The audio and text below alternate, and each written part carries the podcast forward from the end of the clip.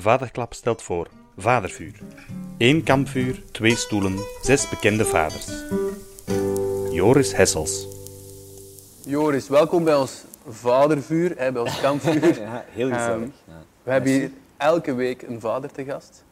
Uh, en met die vader hebben we het over het vaderschap, hoe je dat beleeft, hoe je dat ervaart, wat de positieve en negatieve aspecten zijn.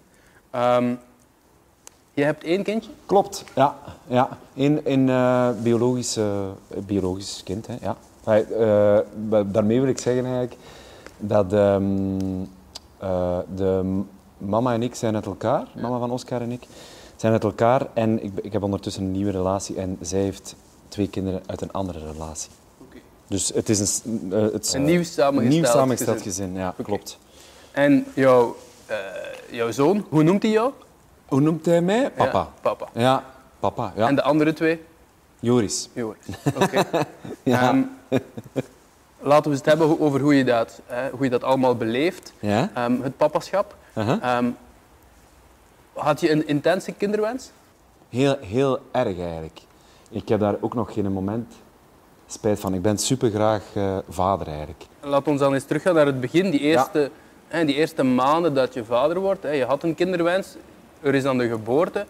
Hoe heb je die eerste maanden beleefd? Goh, intens. Ik was juist, aan, ik was juist in première gegaan met een voorstelling, De Pijnders, van uh, Arne Siris. En uh, ik was dus veel avonden weg, maar ik, um, ik had wel het geluk, of het, allee, het ongeluk, enfin, dat was voor mij, voor mij is dat echt een geluk geweest, dat, um, dat zijn, mama, zijn mama gezegd had dat, dat ze geen borstvoeding wou geven. Zodanig dat ik eigenlijk um, een fles, ja, dat ik het flesje kon geven 's nachts.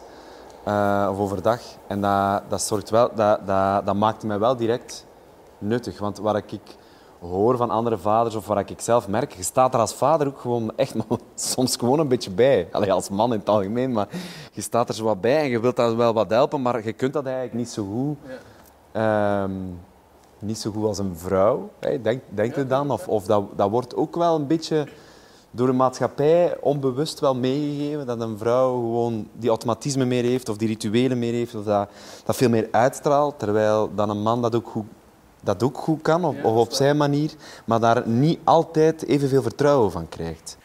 Wat is volgens u een goede vader? Goed. Um, Ik kan niet zeggen dat, dat, ik dat, dat ik dat ben, maar wat voor mij een goede vader is, is, is uh, iemand die een soort omgeving creëert waarin dat je kunt zijn wie dat je bent of kunt voelen wat je voelt, zonder daarin te veel te, be, te, te, te, te beknotten. En ook iemand, maar dat vind ik over het algemeen, die, uh, die ook de moed heeft om te zeggen dat hij het niet weet. Als kind zei je zo, kijk je naar je ouders en, zie je, en, en, en denk je van, ah, dat zijn... Die hebben het allemaal op een rij en die weten alles. En als ik een vraag heb, die weten een antwoord. Maar de helft van de tijd van de vragen die Oscar mij stelt, weet ik het antwoord niet op. Ja. Kindermaat dingen uit, uit te leggen, vind ik echt een grote opdracht. Elke dag. Ja. We hebben vaak te maken met angst sinds we ouder zijn. Um... Hoe ervaar je dat? Angst en het ouderschap? Ik voel vaak een soort oerangst om uw kind in pijn te zien of uw, pijn, of, of uw kind te verliezen. Of, uh, gelukkig niet dagelijks en gelukkig niet vierentwintig of vierentwintig, want dat zou uh, wel heftig zijn. Maar, maar um, mijn, uh, mijn vriendin die werkt um, op de kinderoncologie in het U Z. Uh, hier in Gent. En um, ik kom vaak thuis met zo, hè, verhalen van kinderen die gestorven zijn of kinderen die heel ziek zijn. Denk ik. Heb je schrik om te falen? Ja. Maar het is inherent aan, aan kinderen opvoeden toch, dat je, dat je faalt. Maar ik heb dat heel erg. Ja. Ik wil het graag heel goed doen. Ja, en nu zeker door, door, door het feit dat hij een week bij mij is en een week niet, wil ik die week dat het bij mij is wel heel... Ik wil echt een hele goede vader zijn. Of ik wil... Ja. Ik wil dat heel goed doen, ja. Ik kan er hier nog eentje opleggen, hè? Als dat mag. Goed idee, ja, liefst. Graag. Het is zo, wel gezellig. Zo warm is het ook niet, hè? Nee. Even de rook in de ogen. Ah, sorry. Nee, nee, zo wat, dat maakt niet uit. ik wist dat ik aan die kant moest zitten. Dat is het lot van de, van de, van de interviewer. interviewer. Ja, ja, ja. Ah, het was um, van een caravan, hè, in het vervolg. Dat idee was al ingepikt door iemand. uh, maar laten we het eens over, hè, laten we het eens hebben over uh, geluk. Ja. Zijn kinderen, is jouw zoon jouw grootste geluk? Um, ja. Ja.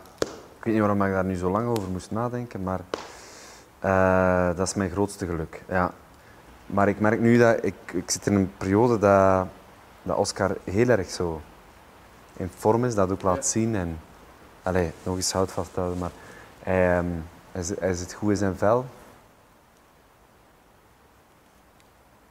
En ik merk dat ik daar ook echt sterker van word. Of dat ik het gevoel heb van dat ik iets meer, dat ik iets meer aan kan. Ook al is dat energie uit. Ja, zeker. Ja. Ja. Voldoening ook? Een soort, ja, ja. Ja, dat is fant- ja, ik vind dat fantastisch om te zien. Leert een kind jou relativeren? Goh. In het begin dacht ik van wel. Ja. Maar um, misschien duurt, duurt uh, het belang dat ik hecht aan dingen die eigenlijk niet zo belangrijk zijn, duurt dat minder lang. Ja. Ik ben echt ter plekke aan het nadenken. Dus het zou kunnen dat ik tegen het einde van deze gedachteprong helemaal zeg van tuurlijk, ik relativeer alles. Um, en ik weet, dat dat, ik weet dat dat ergens niet zo is, maar um, het zal misschien minder lang duren als, als, uh, um, als vroeger toen dat ik nog geen... Uh, toen was ik ook wel wat jonger natuurlijk. Hoe wil je dat hij u herinnert? Herinnert. Dat zijn allemaal goede vragen. Dat zijn echt vragen die ik zou stellen. Hè? Ja, kijk. Nee, maar het is waar. Um, ik stel eigenlijk liever vragen dan dat ik ze beantwoord. Um, Ja, ik denk als iemand die, die, die, het, um, die het goed voor heeft en die, die, die echt, echt geprobeerd heeft en die, um, en die echt een poging gedaan heeft om een soort, kleine soort kiezel te verleggen of, of, uh, of, of om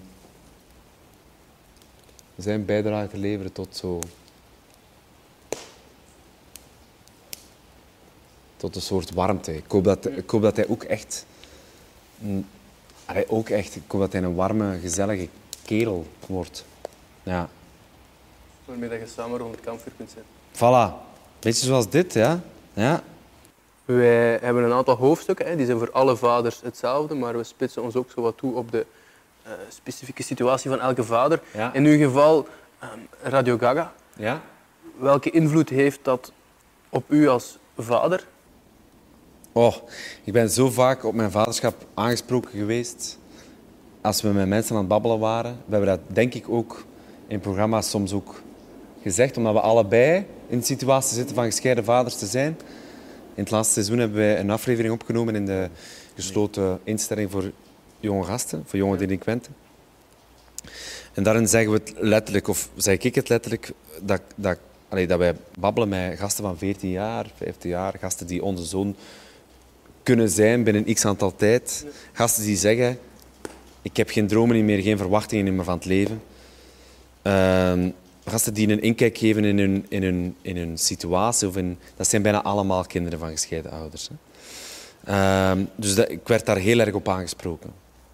Maar net zo goed als we, dat, als we onze caravan opstellen in, um, in een... Um, in Huis Perkins in Geel, een huis voor dementerenden, worden ook aangesproken op een ander soort vaderschap. Op, ga ik zorgen voor, hoe, hoe ga ik reageren als mijn vader niet meer weet wie dat ik ben?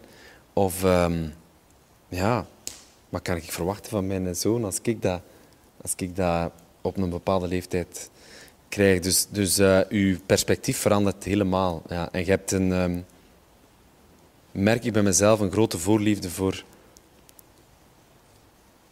ouders die, um,